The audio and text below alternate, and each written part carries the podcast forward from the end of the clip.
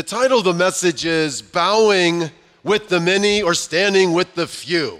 Bowing with the Many or Standing with the Few. You know, a few days ago, I had this flashback. I, loved it. So, anyways, I'm watching this game, and um, the, the announcer said something, and I thought, oh my goodness, I have not thought about the mentality of actually playing baseball for so long. I just kind of grew up throwing the football with my sons, but I played baseball.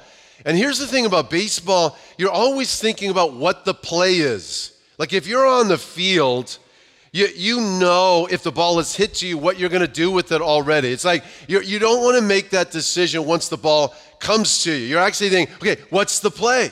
You know, if you're at shortstop, I don't want to get in the weeds. If you're at shortstop and there's two outs, let's say, and there's one person on base and it's a full count, you know, to the batter, you're thinking if I get the ball I mean, yeah, I could go to second and it could end the inning, but the reality is is that they are actually sending their runner already. They have a jump on, on, on the base. So I, I'm already made the decision. It comes to me, I'm going to first base. Hopefully we get out of the inning. You, you just, you're there before you get there, and you're decisive. You're always thinking of scenarios, but the principle is hey, you got to be there before you get there, and you're making decisions before the circumstances unfold that kick in that decision. Are you tracking with me on this? Here's the thing the only way you could really understand these wonderful Jewish you know, believers in the, word, in the Lord God of Israel as they're taking out of Jerusalem back to Babylon, this pagan place, is they were there before they got there. They, they, they clearly had made the decision where they're going to go with the ball, so to speak. And this is critical for all of us. It's very critical in the time in which we live that we are decisive. It's like we're there before we get there. We, we made that decision. Oh, chaos in the world. I've made the decision that my full trust is in Jesus Christ. Oh, I'm going to face temptation. I know where I'm going with the ball. It's done. It's like now I'm a father, you know, raising a family. I, I, I know what the play is. I'm, I'm already there. Um, indecisiveness is a killer. One psychiatrist asked his uh, patient, Are you indecisive? And the guy said, Yes and no, he said. He said, What do you mean by that? He said, I used to be, but I'm not sure, right? William James said, The most miserable person in the world is the person who is habitually indecisive. When Jesus said, Blessed are the pure in heart, uh, it, the word pure there actually speaks of a singleness of heart. I've made the decision, my heart is the Lord's. It's not like, okay, well, the circumstances are going crazy. We can't control outside circumstances, but we can control the dynamics of our inner life. So we need to be there before we get there. And that's what we're going to talk about. We're going we're to look at snapshots in Daniel, and uh, we're going to go to Romans next week, I hope. And, um, we're going to look at snapshots because this is the key, is to be decisive. And I just want to pray, Lord, I just pray this would be monumental for all of our lives in the context of the times in which we find ourselves at this time. And that is in exile, if you will, in a type of Babylon, a broken world. We believe in your second coming, of course, thy kingdom come, thy will be done on earth as it is in heaven. In the meantime, we want to we want to embody the faith and the allegiance and the decisiveness of Daniel and the rest of them who just honored you in a big way and impacted their generation. Help us with this. And I ask these things in Jesus' name. And everyone who agreed said, Amen. So here's the thing context Daniel chapter 3. The context here is you have the king of Babylon who has built this 90 foot gold statue. Uh, you know, speaking of baseball, I think the, I think the, you know, the bases are 90 feet from each other, right? I think it's not 60 feet, it's 90 feet. So this is quite large, obviously, and it is made out of gold. Some have surmised 4,320 cubit feet of gold. And it's like, well, why is he doing this? Very important to understand. Pick it up here in verse 1 Nebuchadnezzar the king made an image of gold, whose height was 60 cubits, width six cubits. He set it up in the plain of Dura in the province of Babylon. And the king Babylon, uh, uh king of, of, of uh, Nebuchadnezzar, sent word to gather together the satraps and the administrators, the governors, the counselors, the treasurers, the judges, magistrates, and all the officials of the provinces to come to the dedication of the image which King Nebuchadnezzar had set up. So the satraps and administrators and the governors, a lot of administrative detail here, counselors and treasurers and the judges, the magistrates, all the officials of the province gathered together for the dedication of the image that King Nebuchadnezzar had set up. They stood before the image that Nebuchadnezzar had set up. Then a herald cried aloud, To you it is commanded, O peoples, nations, and languages, that at the time you hear the sound of the horn, the flute, the harp, the lyre, the psaltery, and symphony with all the music, you shall fall down, shall bow down, and worship the gold image that King Nebuchadnezzar has set up. And whoever does not fall down and worship shall be cast immediately into the midst of a burning fiery furnace. So at that time, when the people heard the sound of the horn and the flute and the harp, the lyre, symphony with all kinds of music, and the people and the nations and the language, they fell down. They worshiped the gold image which Nebuchadnezzar had set up. What's going on here? Well, look, here's the immediate context. King Nebuchadnezzar has already been told that Babylon is not an eternal kingdom. He had these troubling dreams of this big figure. You don't want to lose yourself in the details there. A really big monster figure, and the head represented the Babylonian kingdom, and the chest, the Medo Persian, the Grecian, and eventually the Roman Empire, and then an empire that would impact the entire world that, that would be judged by God, and God would set up a kingdom here on planet Earth. That's the kingdom that Jesus is building. We're the citizens of that kingdom. Thy kingdom come, thy will be done on earth as it is in heaven. And it's like when Daniel interpreted this troubling dream, and we talked about a couple weeks ago. I mean, you have Nebuchadnezzar, he was blown away by the insight. Now, what is he doing? Well, I mean, this figure is actually, it, it means basically a couple of things. One is the Babylonians worshiped the god of gold, Marduk. So it is both religious as well as administrative. Uh, it, it, it, represents not only a religion, it represents an administration and a nation. And in fact, it represents the authority and the leadership of Nebuchadnezzar himself. So it's like, wait a second, wait a second, Nebuchadnezzar, what are you doing? I mean, are you trying to hold on to something that is temporal as, as if you could make this eternal? I mean, now what you're doing is you're going outside of the Word of God that has been revealed to you, actually. In fact, Bill, if we can just put up this next verse on the screen later on. I mean, this is like his mentality. The king spoke, saying, Is not this great Babylon that I have built for a royal dwelling by my mighty power and for the honor of my majesty. Oh, wait a second. You, hey, Nebuchadnezzar, you're headed in the wrong trajectory here. In fact, right after this, he goes crazy. I mean, literally, he goes crazy. I mean, he sees himself as God. That is a bad decision right there. Listen, despite the many times the Lord revealed himself to Nebuchadnezzar, Daniel interpreting the dream, as we're going to see in just a little bit the boys, these wonderful Jewish boys having their allegiance to the Lord God of Israel. They're not going to bow. We're going to look in a second. They're thrown in a fiery furnace. God delivers them all of this revelation uh, to Nebuchadnezzar, and he refuses. It's almost as if he's becoming inoculated to the truth. He's exposed to the truth. He doesn't allow truth to set him free. He resists it he builds up antibodies, and it becomes increasingly self defeating in his life. Okay, this is what's happening. Hey, listen, it tells us in principle it's not enough to believe in God.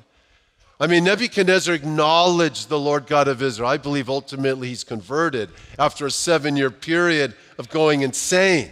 But the Bible says even Satan believes in God, so much that he shudders. So Nebuchadnezzar, he's acknowledging Daniel's God, but he's not course correcting in his life, and his lack of decisiveness makes him go crazy.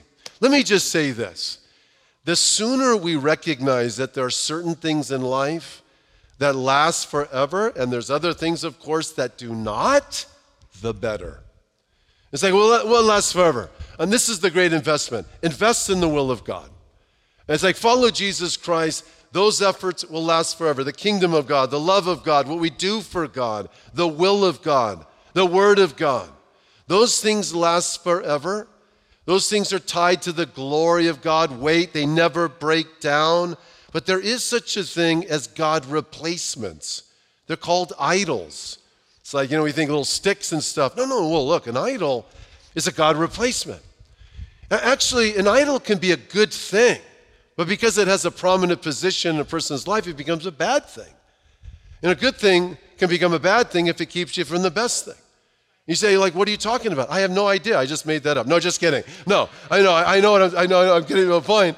I mean, it's like, it's like the Lord said to Israel, You shall have no other gods before me. Chief allegiance needs to be the true and living God. It's like, How can you have other gods? There's only one true and living God. Yeah. It's like the Lord said, I'm the Lord, and there's no other God apart from me. There's no other God.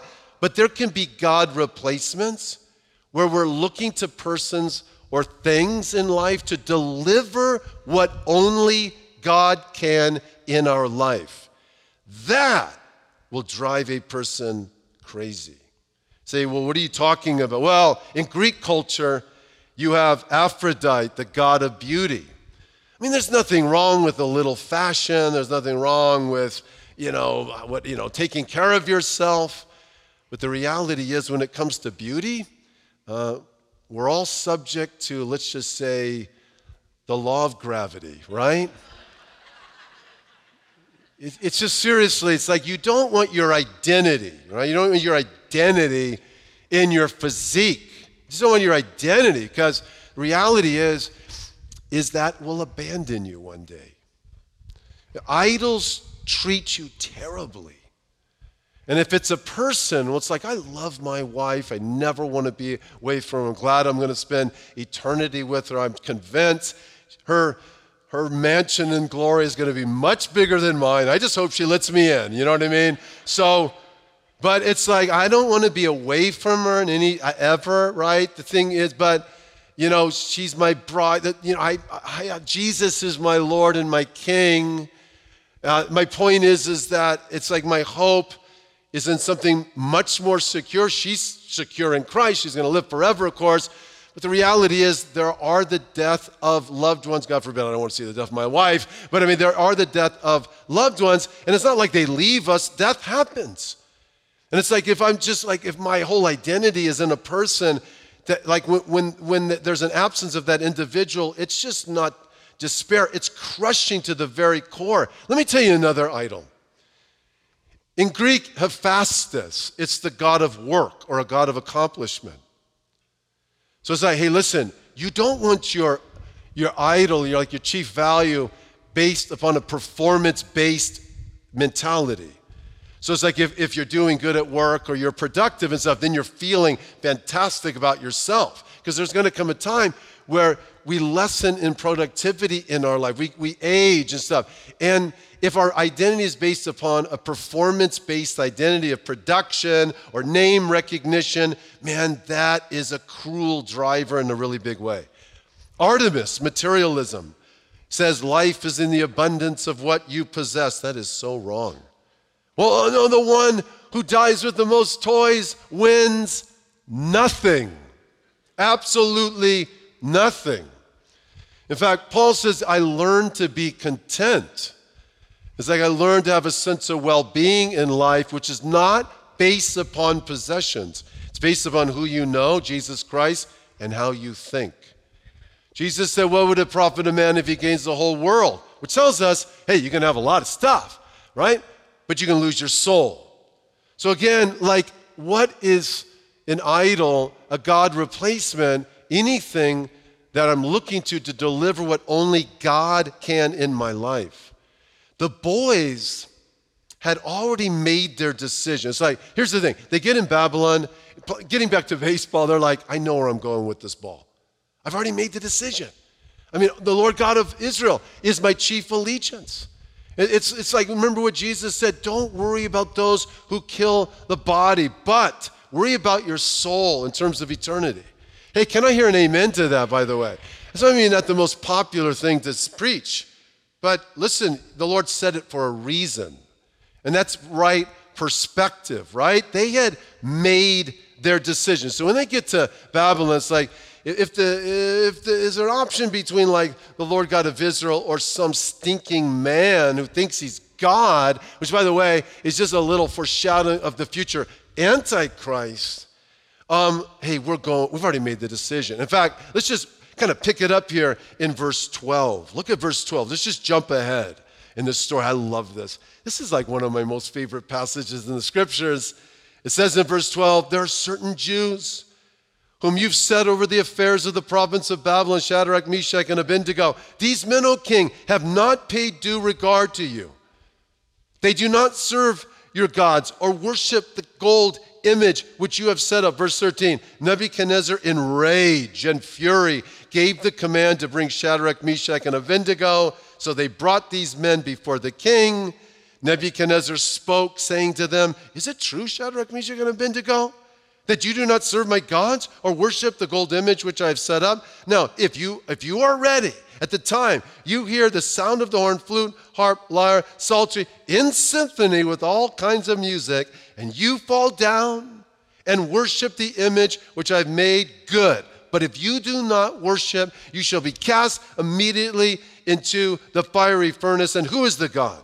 Who will deliver you from my hands? Shadrach, Meshach, and Abednego answered and said, Look, again, they know, they know where the ball's going, right? They're there before they get there. They've already made the decision on Nebuchadnezzar. We have no need to answer you in this matter. If that is the case, our God, who we serve, is able to deliver us from the burning fiery furnace, and he will deliver us from your hand, O king. But if not, let it be known to you, O king, that we do not serve your gods, nor will we worship the gold image which you have set up. I love that. There before, yes, I, I'd love a little, I mean, there, hey, there before they got there, flat out, made the decision. It's like, I'm not, they didn't get to Babylon, I'm convinced of it. It's implicit in Scripture. They didn't get to Babylon and say, hey, what balls are we going to get? Are we going to fly ball? Are we going to get this? Their allegiance has been established. And you guys, here's the thing. We live, of course, in the greatest country outside of Israel. I mean, it's a gift, but we live in a broken world. We, we live in a type of Babylon, right? We are in exile, if you will. And, and here's the point I just want to say, church family we're going to hear the music to bow. You say, what are you talking about? Well, we're going to hear the music to bow to the fear of man. I mean, you're going to say, oh, the cancel culture? You're going to hear it. You're going to be at work and it's like, hey, you take a stand for Jesus Christ or you quote scripture or you, you know, you're true uh, to your faith. It's like you're going to feel the pressure to bow. And here's what's critical we've already made the decision we don't bow. It's like, you know, it's like the fear of man is a snare. Like Paul said up here, we have it on the screen. He says, "For I am, for I'm now seeking the approval of man or of God?" Question mark. Or am I trying to please man? If I were still trying to please man, I wouldn't be a servant of Jesus Christ. And, the point is, and we have in the screen, we have in your notes, but it's like when we hear the music to bow to the fear of man, it's like I'm there. I'm there before I already, you know, get there. I've already made the decision to live for an audience of one, period. I'm just going with the Lord here. That's critical. I'm going to share something with you. If we're not decisive, if we're not there before we get there, then we're going to just be fumbling the ball. It's like the ball's, oh, okay, I caught it, and then I'm like, where does it go? It's like, no, these guys are already thinking, I catch a fly, I'm, it's going to second. I'm, not I'm making a play. We have to be there before we get there. We're going to hear the, the, the sounds of music to bow to temptation. I think of Job, who just said, You know, I made a covenant with my eyes. I'm not going to look upon the opposite sex. I'm paraphrasing it in, in an inappropriate manner. It's like, it's not like I've made that decision. It's just, Job, I just made it. right? It's akin actually to repentance because the, the word repent actually is the word metanoia, which means change the way you think.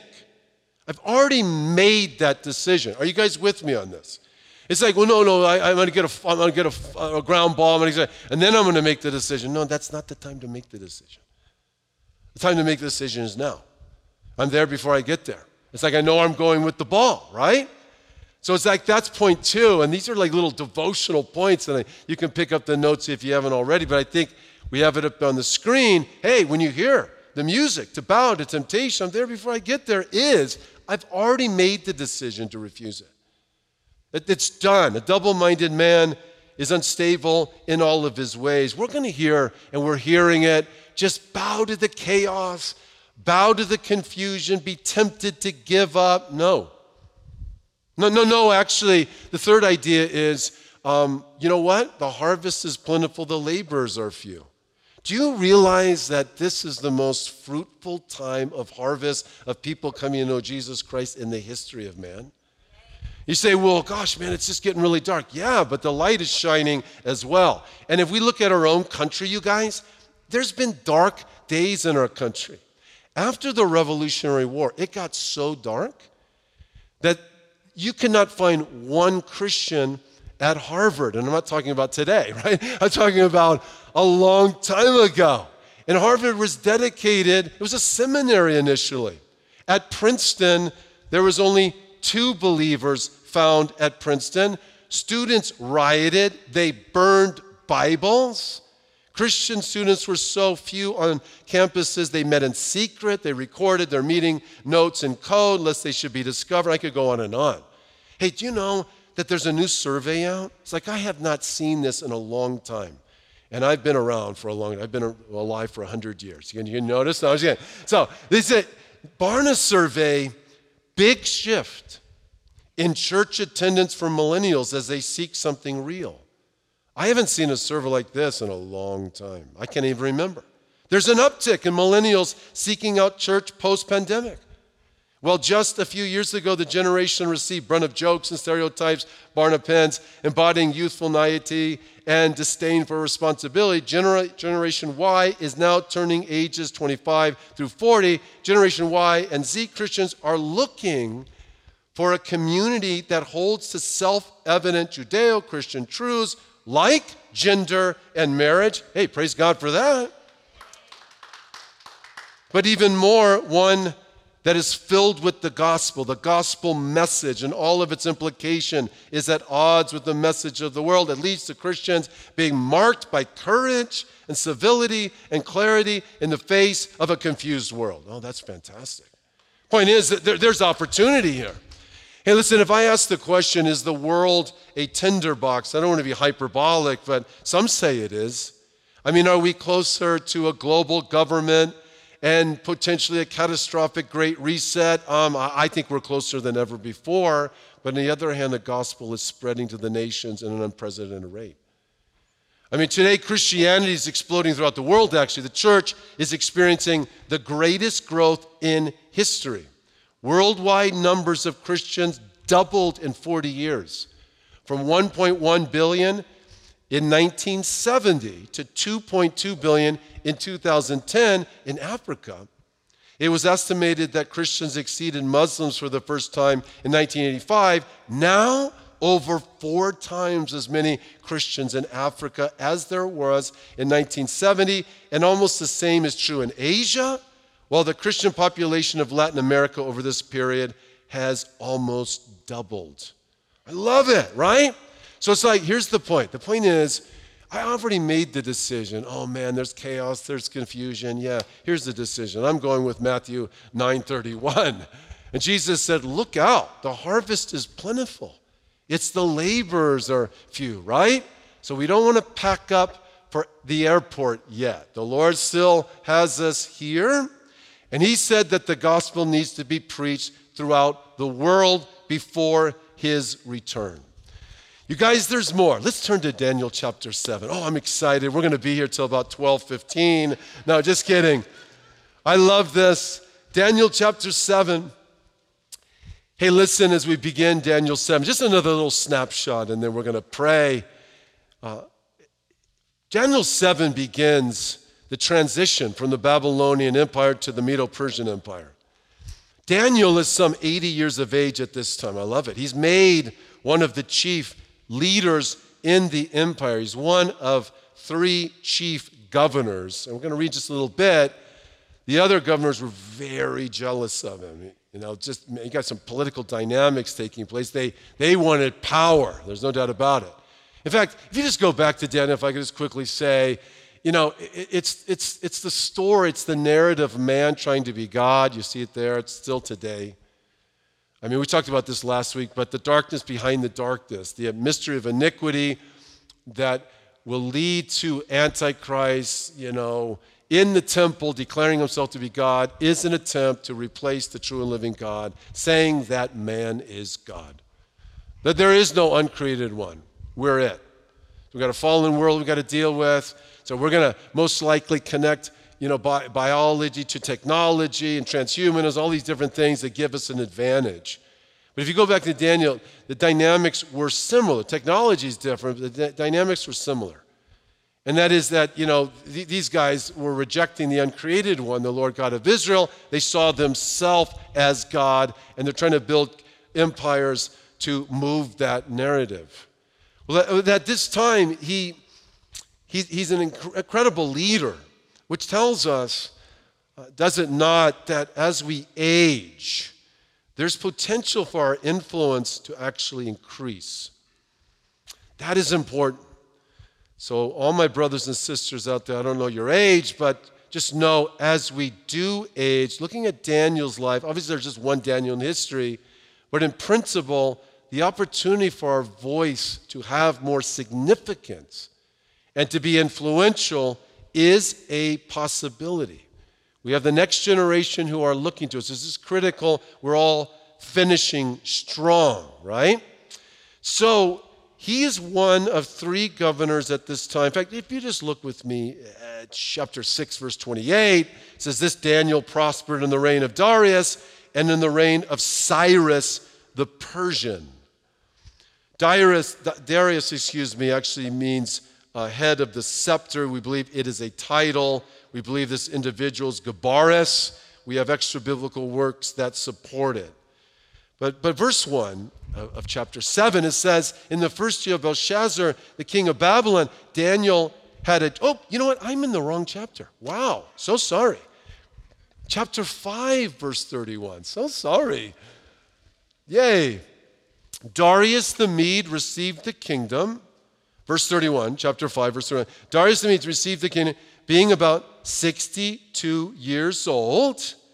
Okay, Daniel chapter 6, verse 1. It pleased Darius to set over the kingdom 120 satraps to be over the whole kingdom, and over these three governors, of whom Daniel was one, that the satraps might give account to them, so that the king would suffer no loss. Verse 3 This Daniel distinguished himself above the governors and satraps because of an, what's the next two words you guys there?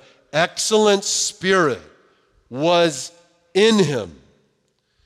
And the king gave thought to setting him over the whole realm. We just pause right here. Excellent spirit within him. Yeah, outlook, strong inner life. That's where it begins, actually. I mean, contentment begins on the inside, joy begins on the inside. It's not circumstantial based. So the, the point is, is that Daniel actually had this extraordinary, fruitful inner life. a great inner life. And scripture places emphasis not on the external, but on the internal. You have like Ephesians 3:17, that Christ may be at home in your hearts. Or Colossians 3:16, let the word of Christ dwell in you, inside, right? inside. Who we really are begins on the inside. David wrote, Let the words of my mouth and the meditation of my heart be acceptable to you. Inside, inside, inside. Psalm 19:14, above all else, guard your heart, for it is the wellspring of life. It's important to guard your home, get a fence up, let's say, for example, but the more to guard your heart. Now, this, of course, is not the emphasis, is not the value in our culture. Know, Jesus said, I mentioned this, you know, what would it profit a man if he gains the whole world? That's outer. But lose his, can someone tell me, soul? That's inner, right? And a little perspective here. Someone said this if you're an American, you're rich, even if you're on welfare. If you're an American, you're rich. The people in this room, he said, you know, speaking to an audience, but it's true here top 2% of income in the world. You're rich no matter how little you make because actually you're an American. Someone said if you woke up this morning with more health than illness, then you are blessed than a million who will not live through this week. I mean, if, you, if you've never experienced the danger of battle, the loneliness of imprisonment, the agony of culture, torture, excuse me, or the pangs of starvation, you are ahead of 500 million people in the world. If you can attend a church meeting without fear of harassment, uh, arrest, torture, death, then you are more blessed than 3 billion people in the world. If you have money in the bank, cash in your wallet, spare change in a dish someplace, you are among the top 8% of the world's wealthy. So, why am I mentioning this? I'm just mentioning this because, wow, we are blessed in our country. Can I hear an amen to that? I mean, thank God, it's the grace of God. But again, those are external things, they are important. Emphasis in Scripture is inner life. And what we see here is Daniel's extraordinary inner life was actually maintained and facilitated and fertilized by rich and consistent disciplines that facilitated relationship with the Lord, actually. And that's actually, we pick up the story. Daniel's consistent disciplines were known by those who knew him. They knew he worshiped the Lord God of Israel. They, they knew he actually prayed three times a, a, a day. And they were, they're of course jealous of Daniel because he's just about ready to be the top governor. So they end up creating a scenario that would lead Daniel to breaking a decree that they're going to have Darius sign that no one bows and no one prays and no one worships any other God except him. So they create this scenario to ensnare him and trap him. Do you ever think that takes place politically? But anyways, you know, that I mean that's that's actually what is taking place, right? So you have here in verse 10, we're going to speed up the story here. It says in verse 10, when Daniel knew that the writing was signed, it's like, you know, you can't pray to any other God. Then Darius, he went home. So what did he do? It's like he already knew where he was going with the ball. That's what, that's what happened. He was there before he got there. And in his upper room, with his windows open towards Jerusalem, isn't that beautiful? Verse 10 he knelt down on his knees three times that day and prayed and gave thanks before his God, as was his custom since early days. And these men assembled found Daniel praying and making supplication before God, and they went before the king and spoke concerning the king's decree. Have you not signed a decree that every man who petitions any god or man within 30 days except you, O king, shall be cast in the den of lions? And the king answered and said, This is true. And according to the law of the Medes and the Persians, which does not alter. So they answered and said before the king, That Daniel, which is one of the captives from Judah, does not show due regard for you, O king or for the decree that you have signed, but makes his petition three times a day. We're going to just pause right there. Many of you know the story. Of course, Darius is so upset that he got framed here.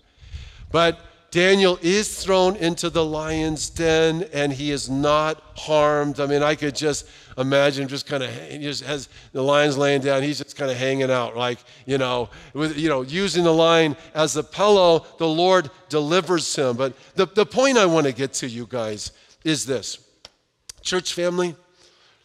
You know how the work of the gospel thrives in a generation.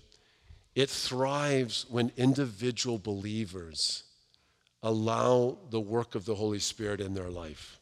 I mean, we, it, it, it, that's just a flat out fact. In other words, it's, it comes down to the individual, comes down to each of us. So, so often it's like, hey, we got an issue in the church. Well, let's call a meeting and stuff. Nothing wrong with that. Let's pray. But it's like we're so committee oriented. It's like, okay, we're going to tackle it with some type of meeting or something, right? No, no, meetings are important. But the reality is the way the Lord grows his church, the way Christianity thrives in a generation, impacts a generation, future generations, is when individual believers uh, are hearing the Holy Spirit, are responding to the Holy Spirit. They themselves individually are growing. That spills over to making a contribution to the whole, and the church grows together. Point is, we all have a responsibility. That's what I'm just simply saying. We all have a responsibility here, and we all know that. And I'm so proud of our church family. Which, by the, eh, but, but here's the point. The point I want to simply make is, when it comes to disciplines, which I know sounds a little sterile and stuff, discipline is nothing but consistent choices in a specific direction. When it comes to the discipline of, hey, like Daniel, you know, we're going to worship on a daily basis, we're going to pray. You know, eh, when it comes to the discipline of like, um, yeah, I hear the music to bow to distraction, but I'm there before I get there. I've already made the decision that I'm not going to forsake gathering with other believers. Because the Bible tells us don't forsake the fellowship of other believers. In fact, look, if we look at the history of our church here, um, it actually accelerated during COVID with a bunch of people who are like, man, we're not going to bow, right? I mean, church is ecclesia in the Greek, and it means assembly, and a non assembling assembly is a contradiction in terms. But all I'm simply saying is this church family, let's be decisive. As we see the, the, the, see the day approaching, I was speaking in tongues right there. Do you notice that? Um, so, if we see the day approaching of our precious Lord Jesus, all the more it's important we are together. And this is not a legalistic thing, but listen, when we raised our children, we had made the decision we're never going to miss going to church. Now, granted, I was pastoring a church, right? So it's like, it's like, where's the pastor, you know? But I was doing, but well, of course, we would travel. And it was like, you know, and sometimes we'd try, we didn't, you know, I didn't know churches in there, that's fine, but we would seek it out. And maybe it's a Saturday evening service, maybe it's a Friday service, but we went on a weekly basis. My point is simply this. I'm speaking of uh, to some of the younger men and women who are raising their children. Look, um, we got to be there before we get there. And when it, when it comes to the discipline of being with other believers, growing in a church. Someone might say, well, I just don't really need it. Yeah, but someone else needs you. That's the point. So it's like, just look, what's your decision? Because if it's going to be like, hey, we live in this world, there's a lot going on and stuff, and there's all kinds of crazy distractions, and so many things pulling our attention, if we're making the decision on the fly, I just don't think it's wise, do you? I mean, you look at, you look at Daniel, he's like, Already made the decision, man. It's like, are you kidding? I'm opening the windows. I mean, Solomon spoke of this three times a day. I mean, what is Peter and John doing? Acts 3. It's the ninth hour. The rhythms of the culture of prayer, publicly, Jewish culture, they're headed to the temple. They're, they're, they're like praying. And when we hear the music to bow, just lastly, and I know I'm preaching to the choir here, to a post truth generation. That's what we're living in post truth. The value of our culture is power, the value of our culture is sensualism, and the power of, or the, the value of our culture is career. That's the, the values of our culture. We live in a post truth, fact based revelation uh, truth uh, culture. The point is, we're going to hear the music to bow to post truth lies. And it's like we need to be there before we get there. And, and, the way that we're there is we've made the decision man shall not live by bread alone, but by every word that proceeds out of the mouth of God. Can, can I hear an amen to that? And just the bigger picture, if I could just quickly say, is that look, what built Western civilization is actually the scriptures. It's true. Not to say every founding father was a believer, evangelical, I'm not, not saying that. But what built Western civilization is, is actually the reality as defined in Scripture male and female and family and idea of father and, and uh, revelation and that God created us and every human being has intrinsic value. The thing is, is that we're living in a time, we talk about all the time, that is proposing an alternate reality. We're in the midst of redefining reality. In some ways, you can't redefine what reality really is. You can try. You can try to do it, but that is what deception is, right? So, in other words, if you go to a doctor, and, um, and this happened in our family where there was a test and it's like, you know, that's cancer. It came back cellular as cancer. The doctor said, no, it isn't. No, it isn't. And it caused a lot of hassle. I mean, that was terrible. It's just like, oh, really? So it isn't? No, no. I mean, no under the microscope, it, it's like this, like, but it isn't. It isn't.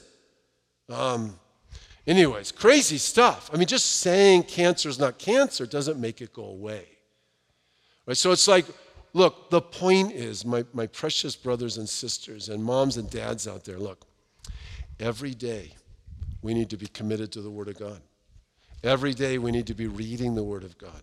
This is not like, this is not to say if you do that, then you're going to go to heaven. No, no. We're talking about working out what Christ has worked in us. You know, it's like meditate on the word. I mean, this is the culture we came out of, a Hebraic culture of renewing our minds. What is forming our thinking impacts so much. Faith comes by hearing, hearing by the word of God. If you continue in my word, you'll be my disciples. You'll know the truth. The truth shall set you free. Jesus said, Thy word is truth.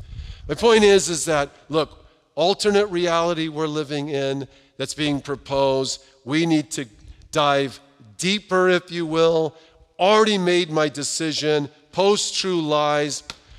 I'm there before I get there. I'm committed to the Word of God and I am decisive. And that's what we need to be in the times in which we live. And I just finally want to say Jesus said, Blessed are those who hunger and thirst for righteousness, they shall be filled.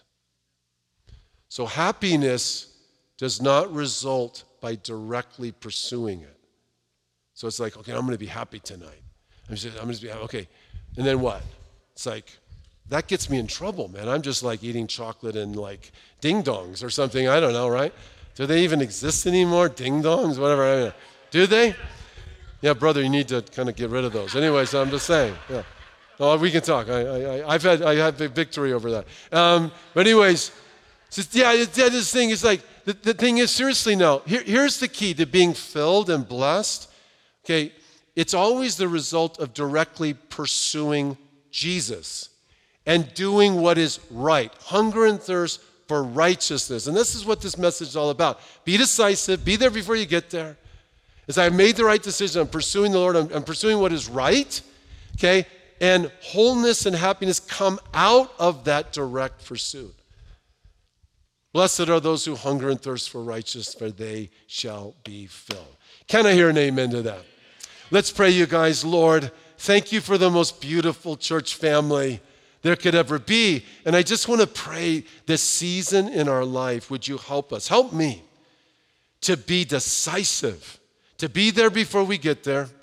When it comes to temptation, made the decision. When it, when it comes to the chaos, to like to give up in the time, made the decision. No, wait a second. Um, you know, the harvest is plentiful, the labors are few. When it comes to bowing to distraction and everything pulling at us. No, we're just made the decision. We're keeping spiritual disciplines. We're, we're, committed to local ecclesia. We're committed to your word. I mean, and all, Lord, help us with that. I thank you for every man in this room. Just want to pray for my brothers. As you have called us to lead, you've called us to have godly influence in the time in which we live. So I just want to pray for my brothers from the youngest to the eldest, some singles here, some uh, you know fathers here, some grandfathers. Um, just thank you for every one of them.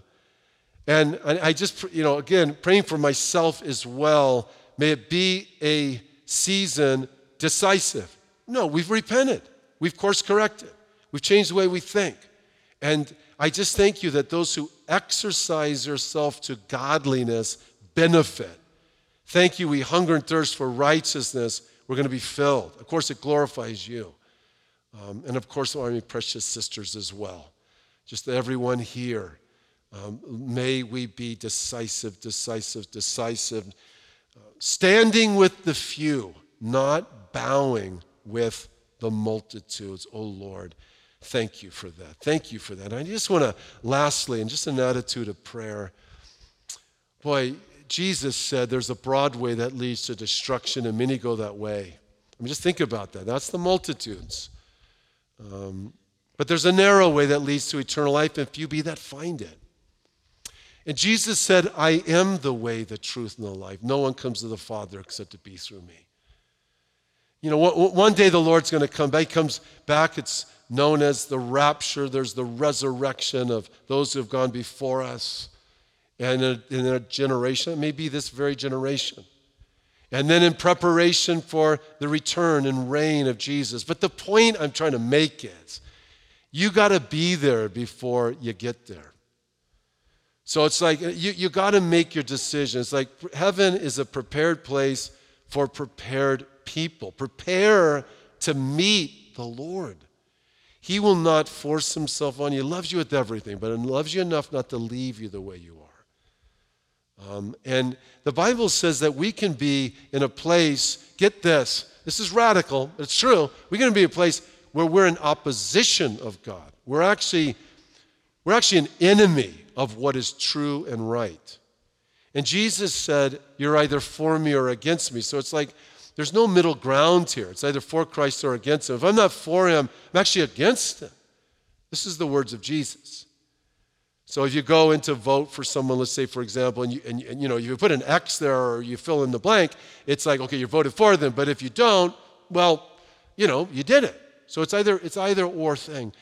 I'm simply saying that to lead to the importance of what Jesus said, which is for God so loved the world that he gave his only begotten Son, that whoever believes shall not perish but have everlasting life.